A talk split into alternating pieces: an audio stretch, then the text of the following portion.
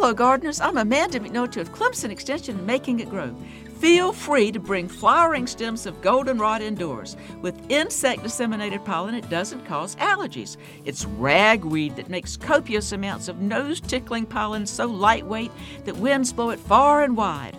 Our most common ragweed is Ambrosia artemisiifolia. No one knows why it's called ambrosia, the food of the gods, and usually it tops out at a couple of feet. But in the upper half of the state on heavier soils, giant ragweed thrives as a major pest. It easily gets over 10 feet tall and makes pollen and seeds in even more massive quantities than its shorter relatives. Ragweed seeds are tiny with a beak that helps them stick to other surfaces, and now these native ragweeds are noxious weeds worldwide as they've been uninvited hitchhikers in grain shipments delivered to other countries. Funded by South Carolina Farm Bureau and Farm Bureau Insurance.